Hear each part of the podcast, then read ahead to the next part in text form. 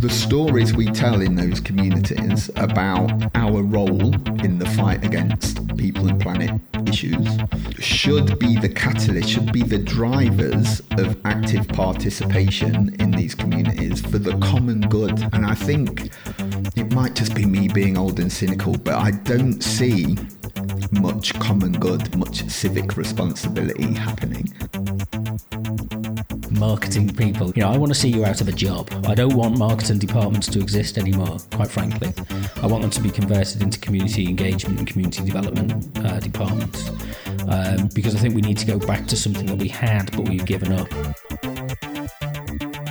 Dive into inspiring conversations from community development to cutting edge science, business innovation, and conservation where good intentions turn into real actions, sustainability meets regenerative life.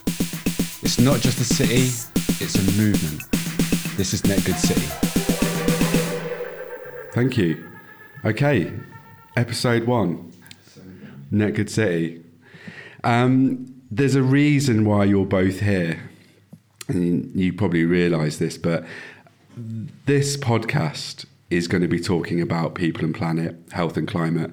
And I have the majority of my conversations about people and planet with you two. If I'm really honest, I have my best conversations about people and planet with you guys. And that's why I want to talk to you today because you don't hold back, especially Rob. And I, and I don't want you to hold back today, Rob, and I want you to go for it. But this this this, this podcast is about being open and honest and I think f- for the listeners, I think we need to do some introductions because they probably don't know who the hell we are. Um, Tim, I'll start with you. Just just tell me a, a, a little bit about yourself.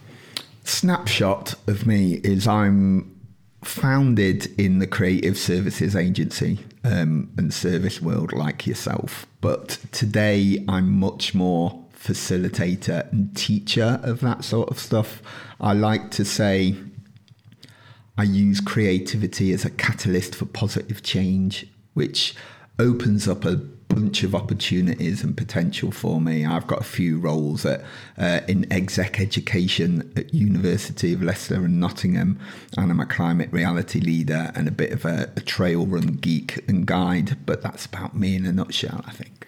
I, I like the fact that we have similar pathways. Like we come from design and marketing backgrounds, and we've kind of just fumbling along this sustainability um, climate journey together but separately. And it's really interesting. And it, and uh, and you know I noticed something on LinkedIn that you were doing which is similar to me. And I've liked that that every time we kind of join together we're at a different point in our journey but I'm glad that you also mentioned about what you do outside of work because I think that's that's really important Rob, tell me a little bit about yourself.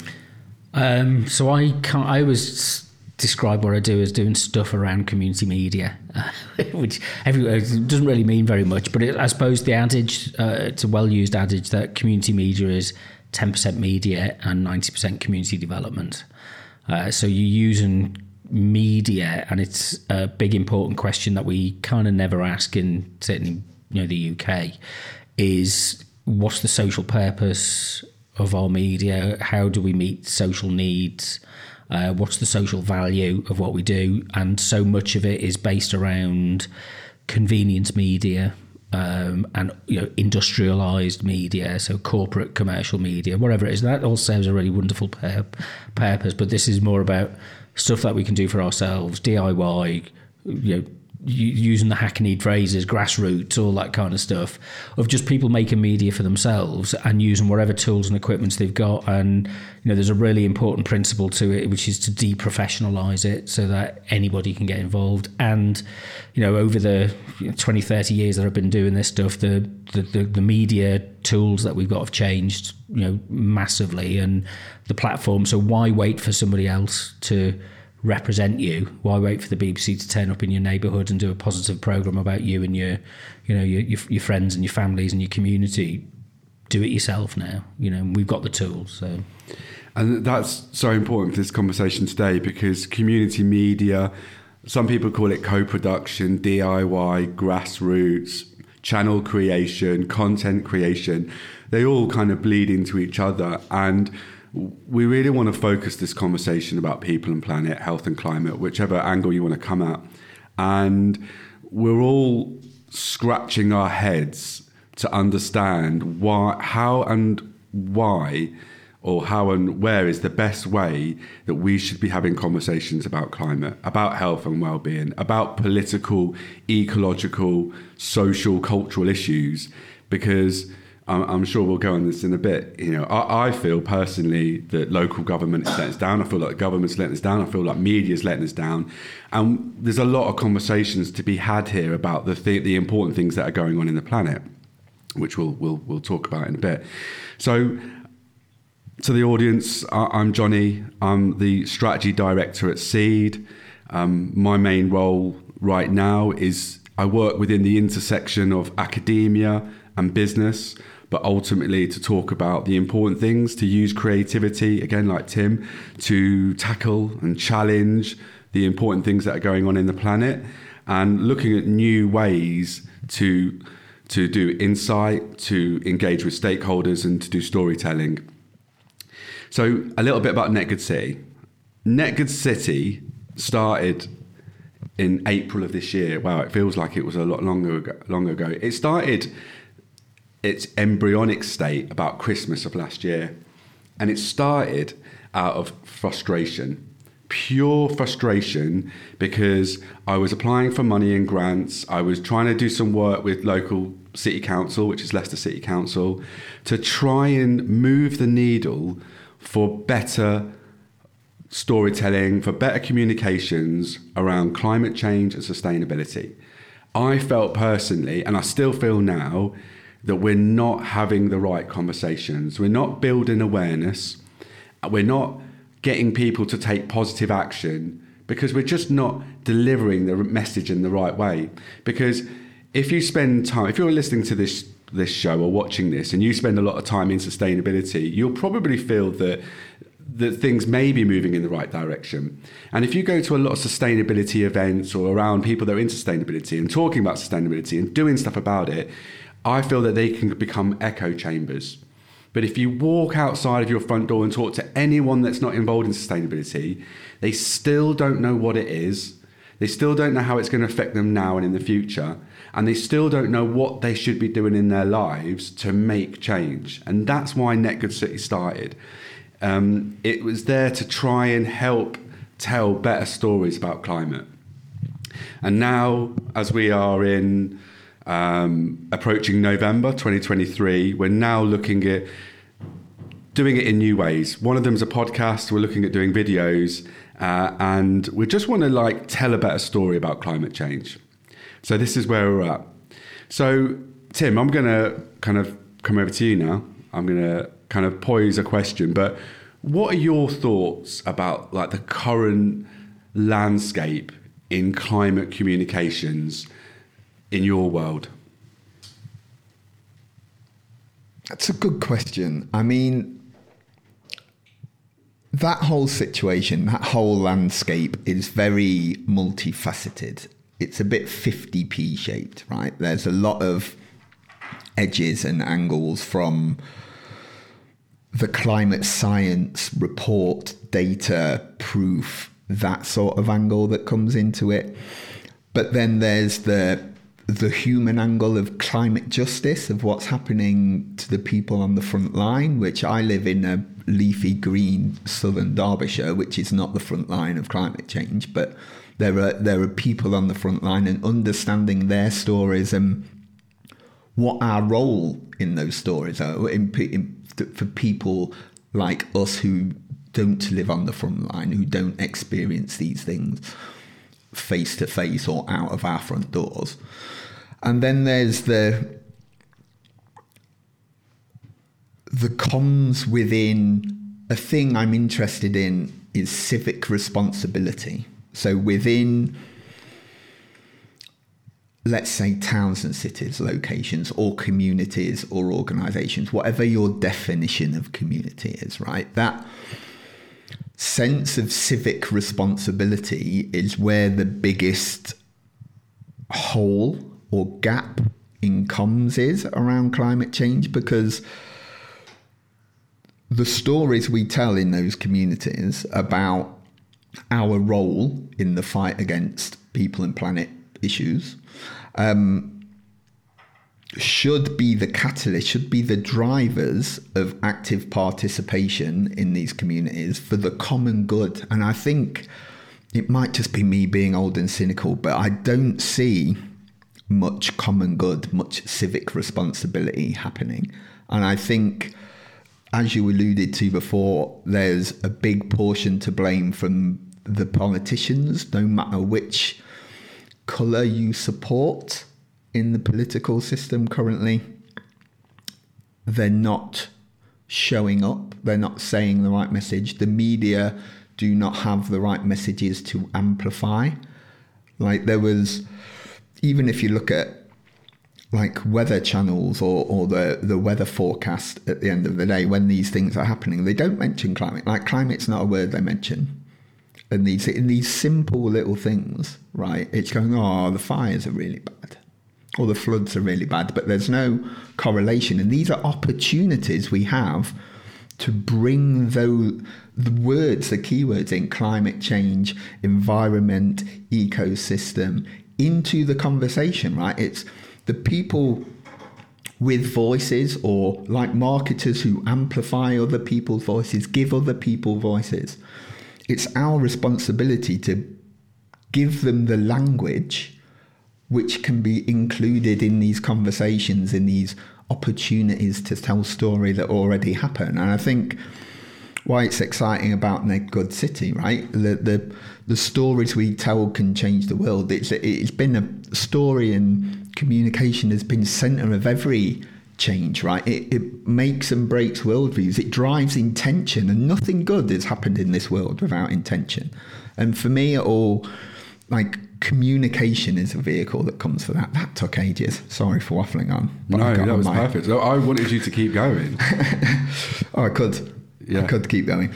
But um, it, it's that gap, right? I think to say we know what persuasion and we know what effective communication is since 330 BC, hundreds of years, right? We've known what it is. Why are we so rubbish at it still? The majority of people don't understand what a privilege it is to have a voice and be able to tell a story. And I think we should use those as tools. Right? They're tools. Right? They're not we're not in Jackanory time. We're not telling a once upon a time fairy tale about this stuff, right? It's an opportunity. It needs intentional, strategic, purposeful, truth, hard hitting, honest, hopeful communication. I love, I love the honest and truth. And you talked about civic responsibility there and also the common good. And I, I, think if you keep boiling down civic responsibility, the common good, we do get back to individuals. I know we can, we're going to bounce between community and individuals, but you know it has to really come down to, to people at the end of the day. Yeah, hundred percent. Like you can't i've worked a lot in organizational change really so a lot of my focus is around sustainability in business because as communities organizations have a big a big sway in this sort of thing. If you get a large organization to reduce their carbon footprint by 5% that's more than a family can do in a life. Like it's a big dent right? But when you're looking at any community or organization, you can't change them as a whole. You've got to change each individual within it. And some of those individuals are more open to change or more used to it. Like if you bring up, you know, the knowledge of like the Kubler Ross change curve, people are at different stages of, of that graphic. Some people are more okay with it. Some people are just plain scared. Some people are shouting about it's not being very practical, you know, and that's just fear showing up as practicality in their worlds. But you know, you've got to change each individual person, right? And you have there's not one story that will do that. There's not one speech designed to educate or inform that will do that. Like you need a toolbox, right? You need to have the tools of empathy and understanding. So you, you you use that first to be able to select the right tool to move them forward on their journey, whatever stage they're at. You just want momentum, right? You just want progress. We need people to start doing stuff, even if it's a little bit. Love it. Thank you. Nice one, bro. Um, Rob, you know the current situation. We'll we'll we'll we'll talk about climate communications while we're on that subject, and what are your thoughts in terms of what we're doing badly here? What what should we be doing? Um, well, I think I think actually Tim summed it up by and large. Uh, um, I think the the the challenge is the process is is wrong, and, and we're using the wrong set of tools, um, and we're not. Um, uh, we're not looking at things from the point of view of an empirical basis. What we're doing is we're applying a, a crude methodology which was suited to a different purpose. So what we're doing, you know, kind of for communications people, you know, marketing people, this might, you know, I want to see you out of a job. I don't want marketing departments to exist anymore. Quite frankly, I want them to be converted into community engagement and community development uh, departments. Um, because I think we need to go back to something that we had, but we've given up because the the kind of branding, marketing, uh, automated approach to this has just become like a routine and we're applying a tool which was developed in the 1950s and 60s, you know, American commercialism, which isn't suited for social responsibility and environmental responsibility. So it, you have to attach something onto it for social responsibility, which is actually, you know, you, you I mean, the, the best analogy to, you know, that comes to mind is, you know, your personal mode of transport and you're glued to using the car, and the car is the fundamentally, you know, uh, you know, part of the problem. And but you keep using your car because you don't have any other alternatives, and it's about providing that space for other alternatives, but also, you know, the kind of it, it's the group think. So I often get, you know, kind of, uh, you know, pigeonholed a bit as being quite belligerent but I'm just asking questions, and um, I, you know, I think we have to have those. I mean, you, you described it, I think maybe earlier to to us was you know creating a safe space for conversation. And the phrase I have learned to use now is using a, creating a brave space where you can have those difficult conversations. But what happens is we people have got their backs to the wall because we've got an antagonistic form of government, government, we've got an antagonistic form of media, which is all about blaming other people and when you look at the proportion, there is nothing we're going to do in the UK that's going to change uh, uh, the, the carbon output of the planet until China changes, because that is just exponentially huge compared to our output. And that realism, you know, often isn't, you know, the, the, the do gooderism that's often projected and the, you know, the, the kind of uh, you, you, there's, there's got to be most people I think are realistic, and what most people are looking for is something that's tangible. There's a sense of expectation projected onto people, uh, rather than asking what are people capable of dealing with. You know, we don't uh, we, we we're looking we're not looking at it from a social need point of view. We're looking at it from uh, you know we've got a set of objectives that we want to achieve. How are we going to push people through towards nudge? I'm massively against behaviourism and all the kind of nudge theory and stuff like that because it doesn't come from people themselves. And the, the question I kind of you know think about a lot is how do we use our media to inspire people? And there's there's a, a a, a, nice way of thinking about this, framing this in terms of something that Nell Noddings talks about, which is the difference between caring about something and caring for something. So we say we care about the environment. Well, how do you care about the environment? Well, we watch David Attenborough programs and see the pictures of the photography of the whales and the penguins and stuff like that. And then you ask somebody, well, how do you care for the environment? And so, well, I've got a cat. And you say, okay, well, that's our starting point for our conversation. And too much of it is about solving global problems and not giving people the feeling that they're part of something which makes a big difference, something which actually drives change, and that they can tangibly see and measure change. And I think a lot of communications become so wrapped up in impressing other communications managers and other producers, you know, communications producers, video producers, film producers, that kind of stuff, that what you're actually not doing is talking directly to people and asking, well, what do they need? And a lot of what people need is very simple, often very basic. You know, the language that we use, the the, the reference points that we articulate, the you know, the, the, the there is a massive divide in commu- you know uh, communications about uh, environmental change and climate change and things, which is class based.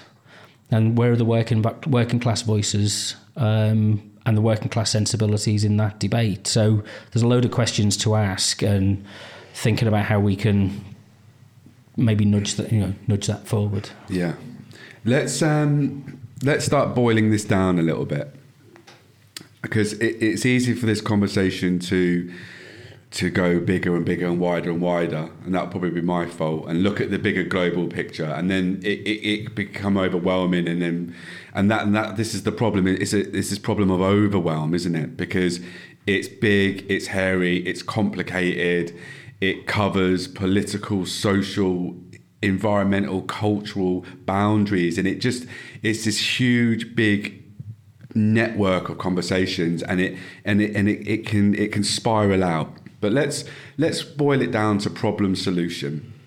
I, I always kind of pivot back to uh, COVID because COVID was a, a, global virus. We had and we needed to have, have a solution, and the solution was a vaccine. It was lo- lockdowns.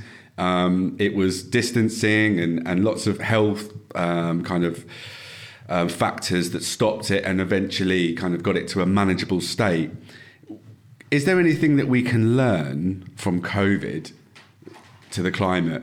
So, if we were to boil this down to problem and solution, the problem is relatively simple. We are emitting greenhouse gases into the environment that's warming up our planet and causing huge ecological problems, i.e., deforestation, biodiversity, weather formations, storms, floods, droughts, etc., etc. And it's being primarily done through the burning of fossil fuels. Uh, it's, Rob, it was it was interesting that you mentioned China there. That was obviously one of the biggest, the sorry, the biggest emitter of of greenhouse gases. But also China is one of leading the way for clean technology as well. So they're kind of it's a double edged sword there that they're kind of doing bad and but they're also trying to kind of move the needle for, for good as well. So we know what the problem is. Are we talking about this problem in a, in a clear and transparent way. And if we're going to boil that problem down even further, let's let's just get this let's get the doom and gloom out now because it you know we've got to we've got to talk about the big bad stuff because this is what we're not doing. We're not talking about bad stuff. We know that there's is it uh, forgive me for the scientists that are listening to this seven major tipping points. We think that some of them are already happening now. Um, so if we're looking at these major tipping points, we know that if we go past these tipping points, we, whatever we're seeing now, we're going to see much, much worse ecological and social things happening. Are we having the right conversations about that? And what does the future look like? Tim, I'm going to kind of swing this over to you. There's a short answer, which is no, we're not. Um, But I think there's a lack of clarity about what are what is the right message, right? There, there's such a complicated challenge, which is why, like COVID, I was going to say COVID was great, wasn't great, didn't mean that, but great because it was a simple challenge right? There was this disease, everybody could get it, it was bad. This is the answer. Dead easy, technically, on the face of it. But this is very multifaceted. It's complicated. It affects all aspects of our society and economy differently. And context is is king for generating any kind of intention, and intention is the stuff that that moves the world forward. But like the less the things we need to do is to reduce, right? To reduce our consumption of energy. Because if we had a magic wand, and I love magic wand thinking, and it's great to to like help us think like, well, we'll just swap to solar and wind. But we can't just swap to solar and wind because there's not enough stuff in the ground to make enough solar and wind for us to carry on. We have to reduce and then swap that. And people don't want reduction. They don't want they don't want to give stuff up to have this better world. Like just generally people, definitely not the people in power, I would say, or the people with influence. But it's easy for little families like my unit to do less, right? To have less impact. Dead easy, like because there's two people to make a decision. It's not super complicated, but I think there's people aren't talking about what the what the clarity, what the lockdown, what the vaccine answers are because they're so complicated. I don't think there's a right answer. Right? It, the answer is yes, maybe get an electric car, but electric cars are the future of the car industry, not the not a climate solution. Like it's a half measure, but we should definitely do it anyway. Yes, offset, and offsets are all right. They're like the lowest form of flattery, but we should definitely do them. Like the the right answer to the question of what can we do about it is is both, all, everything, anything, something. Do you know which is it's hard to communicate that clearly, right? And it comes from a stage of empathy and understanding of, what makes that change effective. And, and and the thing that, again, bringing up the the COVID reference, right? The thing that we had at that time that I saw through my viewpoint of the world at that time was we had a sense of place, right? We were stuck within, I can't remember the actual mileage, let's say two miles of a home, right? So that, in theory, was the boundaries of our community, the people we're connected to. We were more connected to them then than ever, right? We had clarity of message and understanding of the problem, even though people could choose to agree or not agree with that, which is fine. And there was elements of the old school civic responsibility that was, you know, when I spoke to my old dad and granddad and people of different generations, they had civic responsibility. They helped their neighbours out. They did good stuff because it was good stuff for the community, whether it would benefit them. Right. And maybe the answer is how do we create that for this challenge within communities? Do you know what I mean? Like, because there's not one big answer like vaccine. You know, like the ozone layer. If you remember, if anybody's old enough to remember the ozone layer issue, but like we fixed that pretty pretty well. It was kind of easy. Oh, yeah, these CFC things, let's not do them, and they stopped. Even China stopped them. I think, possibly don't fact check yeah, and, and Rob's, Rob's going to hear me saying this, but it was actually Margaret Thatcher that actually got on top of that she before got, anyone else. She got some stuff done. But, but we've still got a hole in the ozone layer. It's, we have. It's, it's, a lot smaller than it was. It kind of fixed. It's not, it's not getting any bigger. But it's still there. So uh, I mean, yeah, I mean, uh, uh, the, the, the issue I think is something you said earlier, Tim, was about civic engagement and you know the the role of citizenship and the the way that we tend to engage. Um, it, it's this thing about accountability and responsibility, and, and and seeing a popular. Most of the time, most people would argue, well, we don't want to be involved in politics. See, I don't blame the politicians; I blame the people because and that's that's an unfashionable view. So I mean, I'm not you know to to kind of say, well. Um, you know, why are people intransigent? Why are people not more active about things? Well, they're, they're, dealing with things as they can in the circumstances that they've got, given the set of expectations and the sense of belief. And in the UK, I think is a very specific place. I think we have to point out and, and have to recognise that the UK is in a very different environment because of some of the political, social, economic uh, issues that have shaped our our politics over the last decade more. And it's we're in this very peculiar position where I think you know that that refrain that everybody is on everybody's lips. Nothing seems to work. You know, I can't get anything done. Everything everything seems to stop. You can't get appointments. You can't. You know, and and we're in danger. I think. I mean, surprisingly, you know, this is me saying this. We're in danger of of talking ourselves out of some of these solutions.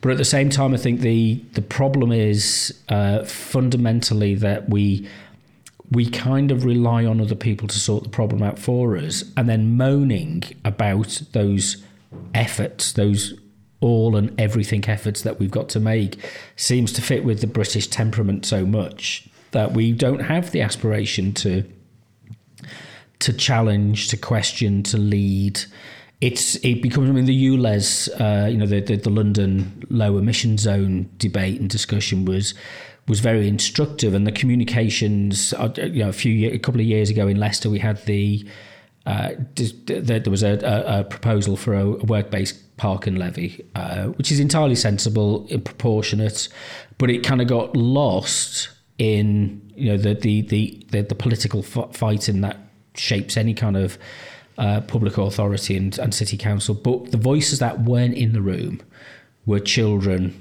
were older people, were you know. It's, it's, so there's the, it we're dominated by thirty percent of the population who are unbelievably invested symbolically in their cars, and everybody else has to dance around them. I don't drive. I've never learned to drive. I'm not interested in learning to drive. I'm, you know, I, I like, but but the world has changed around me. So my decision that I made 30 years ago is now fairly, you know, it's limited my life expectations. But it's like a still a sensible decision. You know, people are now complaining in you know various newspapers and on Twitter and everywhere that. Um, you know, the, the 15 minute cities and government ministers inventing these.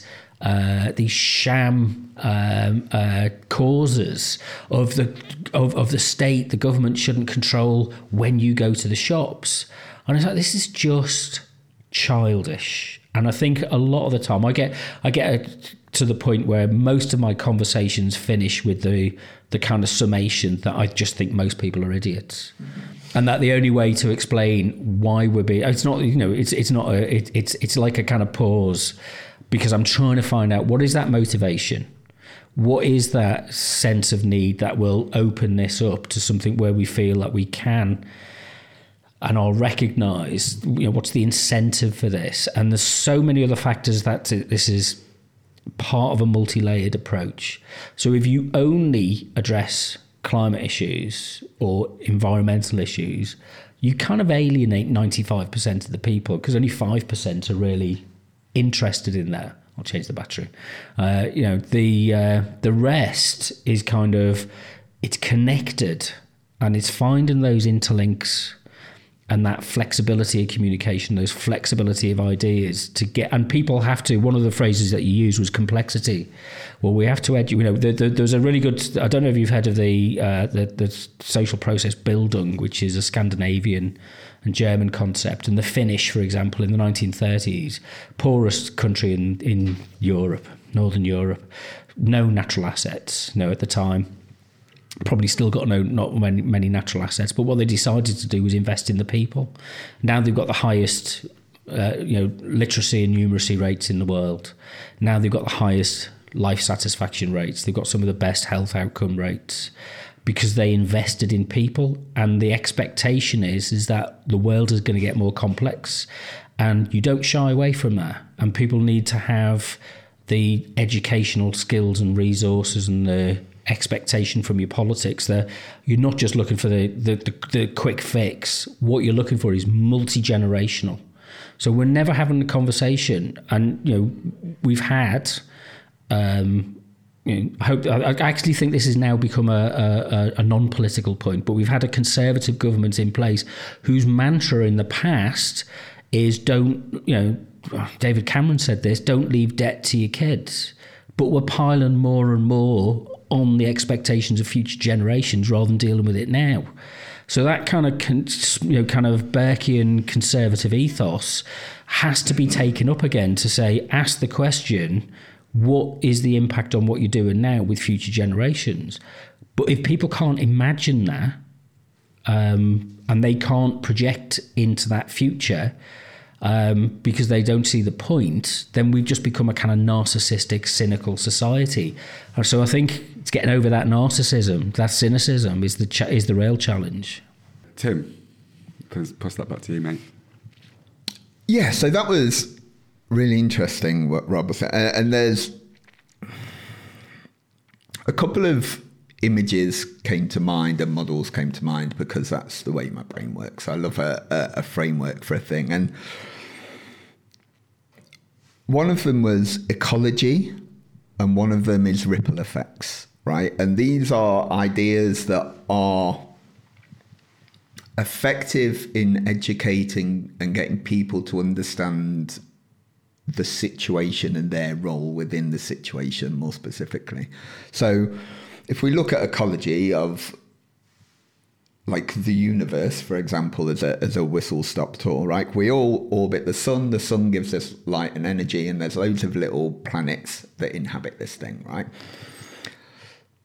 I love that model, and I think it represents a lot of kind of community angle. I think there's a thing at the centre which is the purpose, the role that government. I don't care what it is really. There's always something at the sun at the centre whose job it is to give light and energy to whatever the outtime is. But the planets, I think, form kind of pocket cultures, right? And I think within our country, like it, like within this country, yes, we're British. Yes, there's a, a class system, but even more even more than that, I think we exist in pocket cultures, little pocket cultures that may be geographic related, maybe belief related, maybe um, religion related. I've done some work at the, the culture strategy in the city of Derby, and city of Derby's got 143 different nationalities in 250,000 people city. Like the pocket cultures within there are important, and how mapping that having i don't know whose responsibility it is whether it's a government whether it's a media whether it's a a local government thing of going this is, you know we want to it's all right having pocket cultures like these are good things how can we what do you need to be the most effective right and getting them to understand and see what ripple effects their pocket culture creates in the wider system like and the creation of positive ripple effects, like getting people motivated. And, and Rob used the word inspire, which I love, which is, which is in the in the Greek or Latin version is to breathe life into. Like, you know, like the energy feels nice of that, right? And how can we get people to want and to believe and have the value and the behaviors of creating positive ripple effects and understanding everything we do has an impact. So the stuff we do should have a positive ripple effect, right? And ju- just a, a deeper level of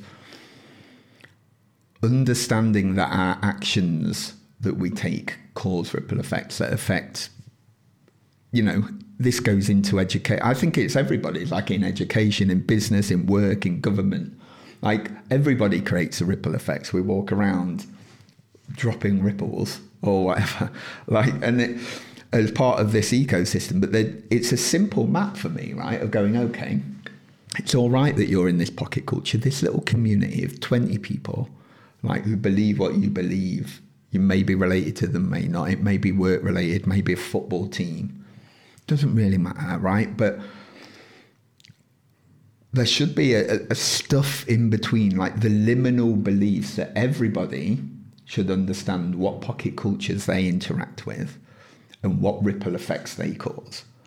Like whether they're good or bad, because, you know, you can, if you're not aware that you're creating bad ripple effects or, or negative impact, then you can't change them things. But I think we have to go back to science and simplicity of understanding ecology, like the, the way the inhabitants of an ecosystem interexist and play nicely together. Mm, I love that. Rob, this I'm going to pass on the probably the most important question I think this podcast is going to hold, and that is, what do you want to change? Uh, actually, I think it comes back to something that I was kind of thinking what Tim's talking about is I want to change the frame of reference that we live in a world which is about transactionalism, systems, very mechanically. We imagine it like a computer. Communications like an electronic circuit. You know, it's all, that's the dominant metaphor. And we have these meta narratives that shape uh, how we think. And I think one of the things to go back to, or to rethink this through on the basis of is like the idea of the the solar system or a electromagnetic field or an ecology system which is dynamic which isn't closed. It's not a closed loop uh, but it's it's part of a bigger system you know it's in, it's nested in other systems or other, interconnected right? Yeah yeah and and and, it, and and it's dependent on changes in one part or the other. So from a symbolic point of view one of the things that we we we are in in modern western society you know, we have uh, logos, you know, logic, reason, rationality, information. And we saw that in the pandemic, that it was about information exchange and about just give people the information. Um, and that works to a point and it's very effective. Um, and that's the basis of modern communi- communication sciences.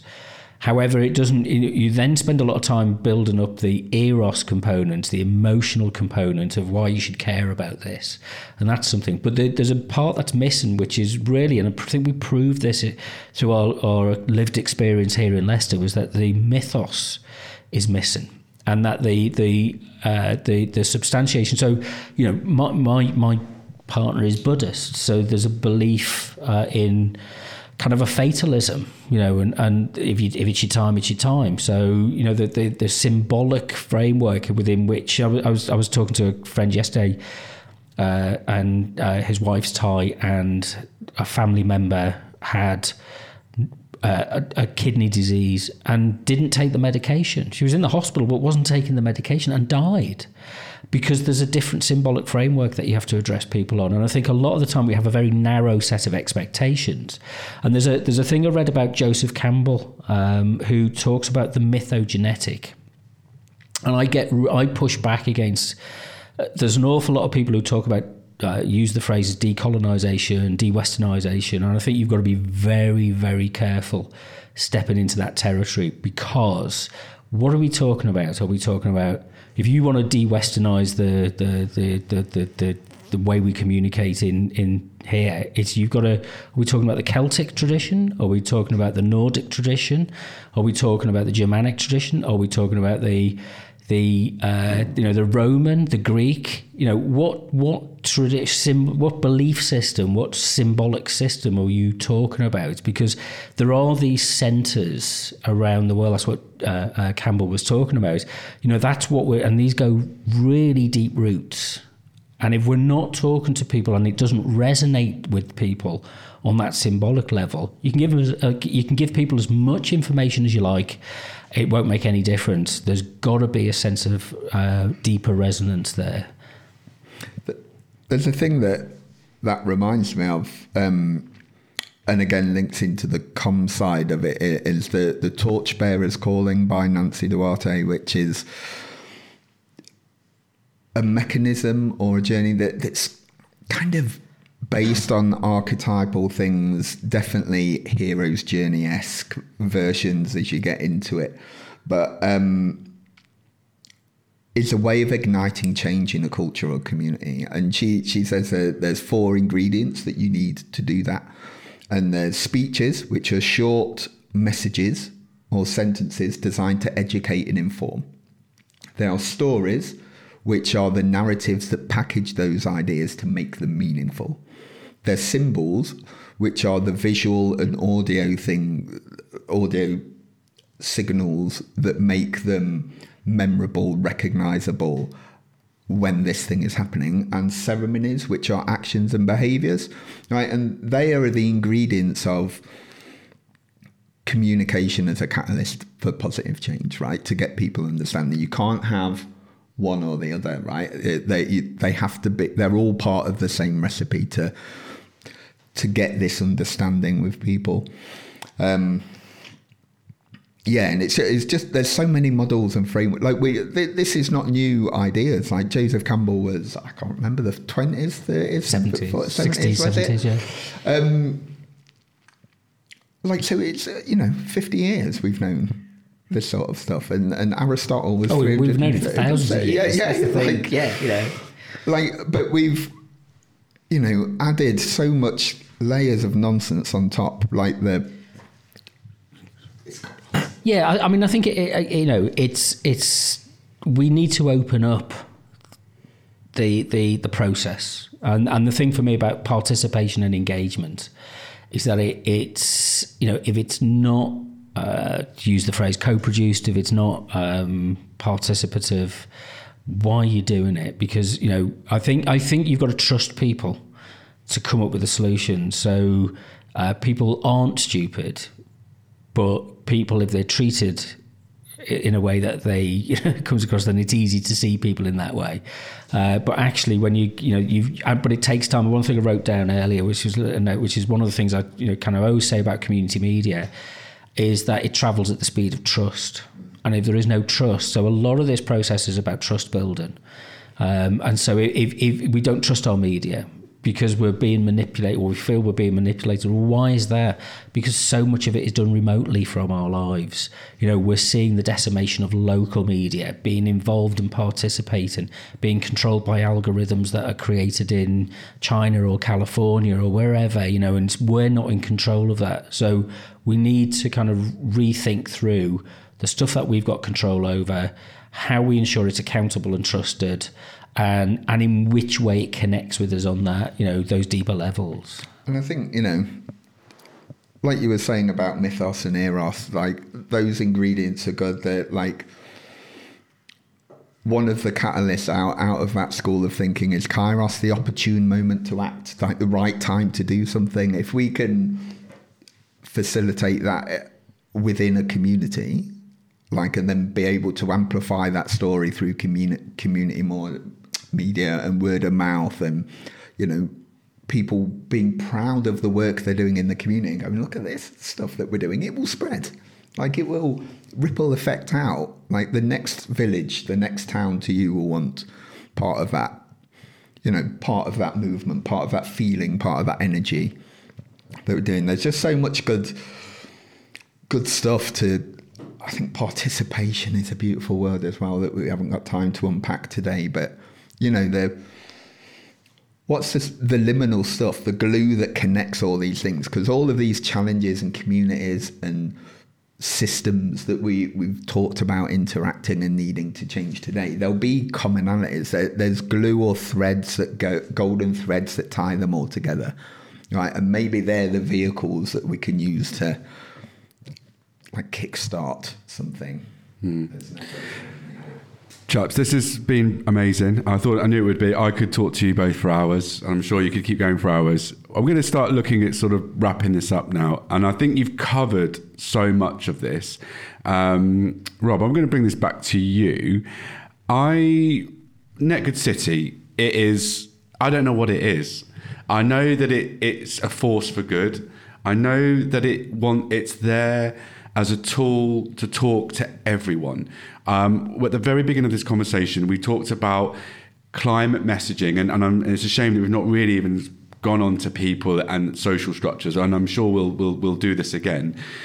We we we come from a point where now where climate conversations are either super corporate or they're echo chambers or they're maybe considered hippie or tree huggery. Um, there isn't a conversation about climate that appeals to everyone. And I, and I really hope that Net Good City can plug in some of these gaps.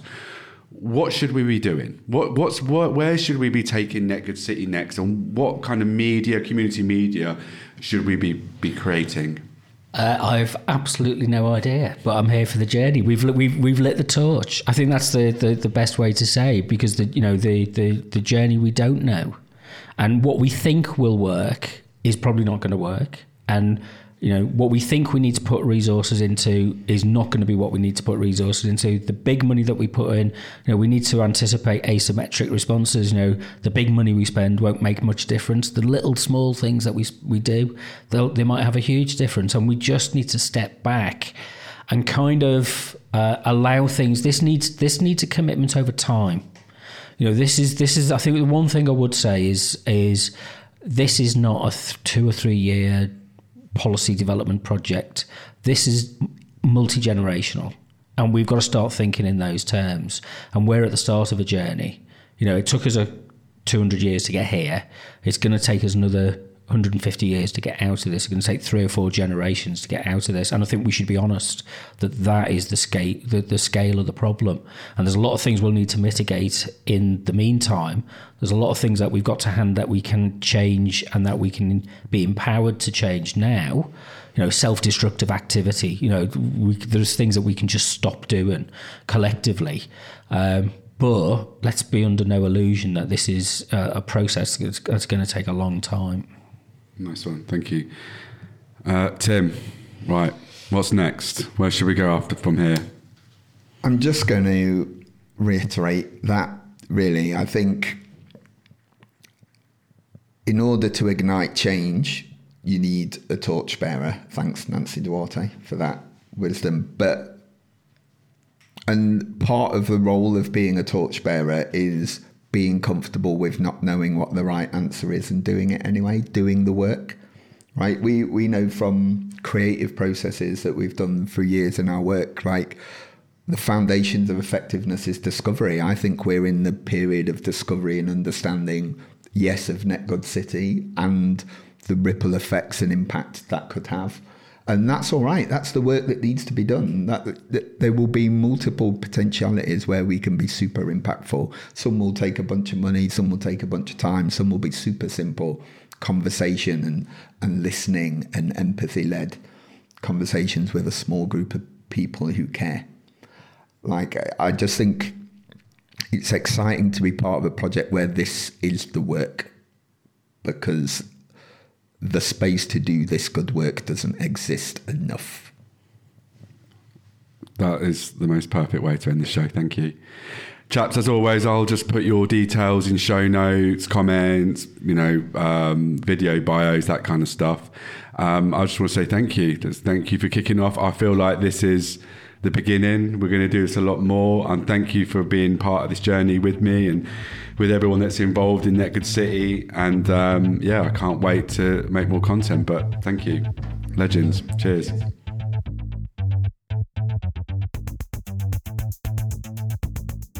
Thank you for joining us on this episode of the Net Good City podcast. We hope you've been inspired to make a positive impact in your own life. Be sure to subscribe and stay tuned for more Net Good stories. Please share this podcast with your friends and with your family. If you know a change maker who deserves to be featured, then get in touch. Till next time, be good.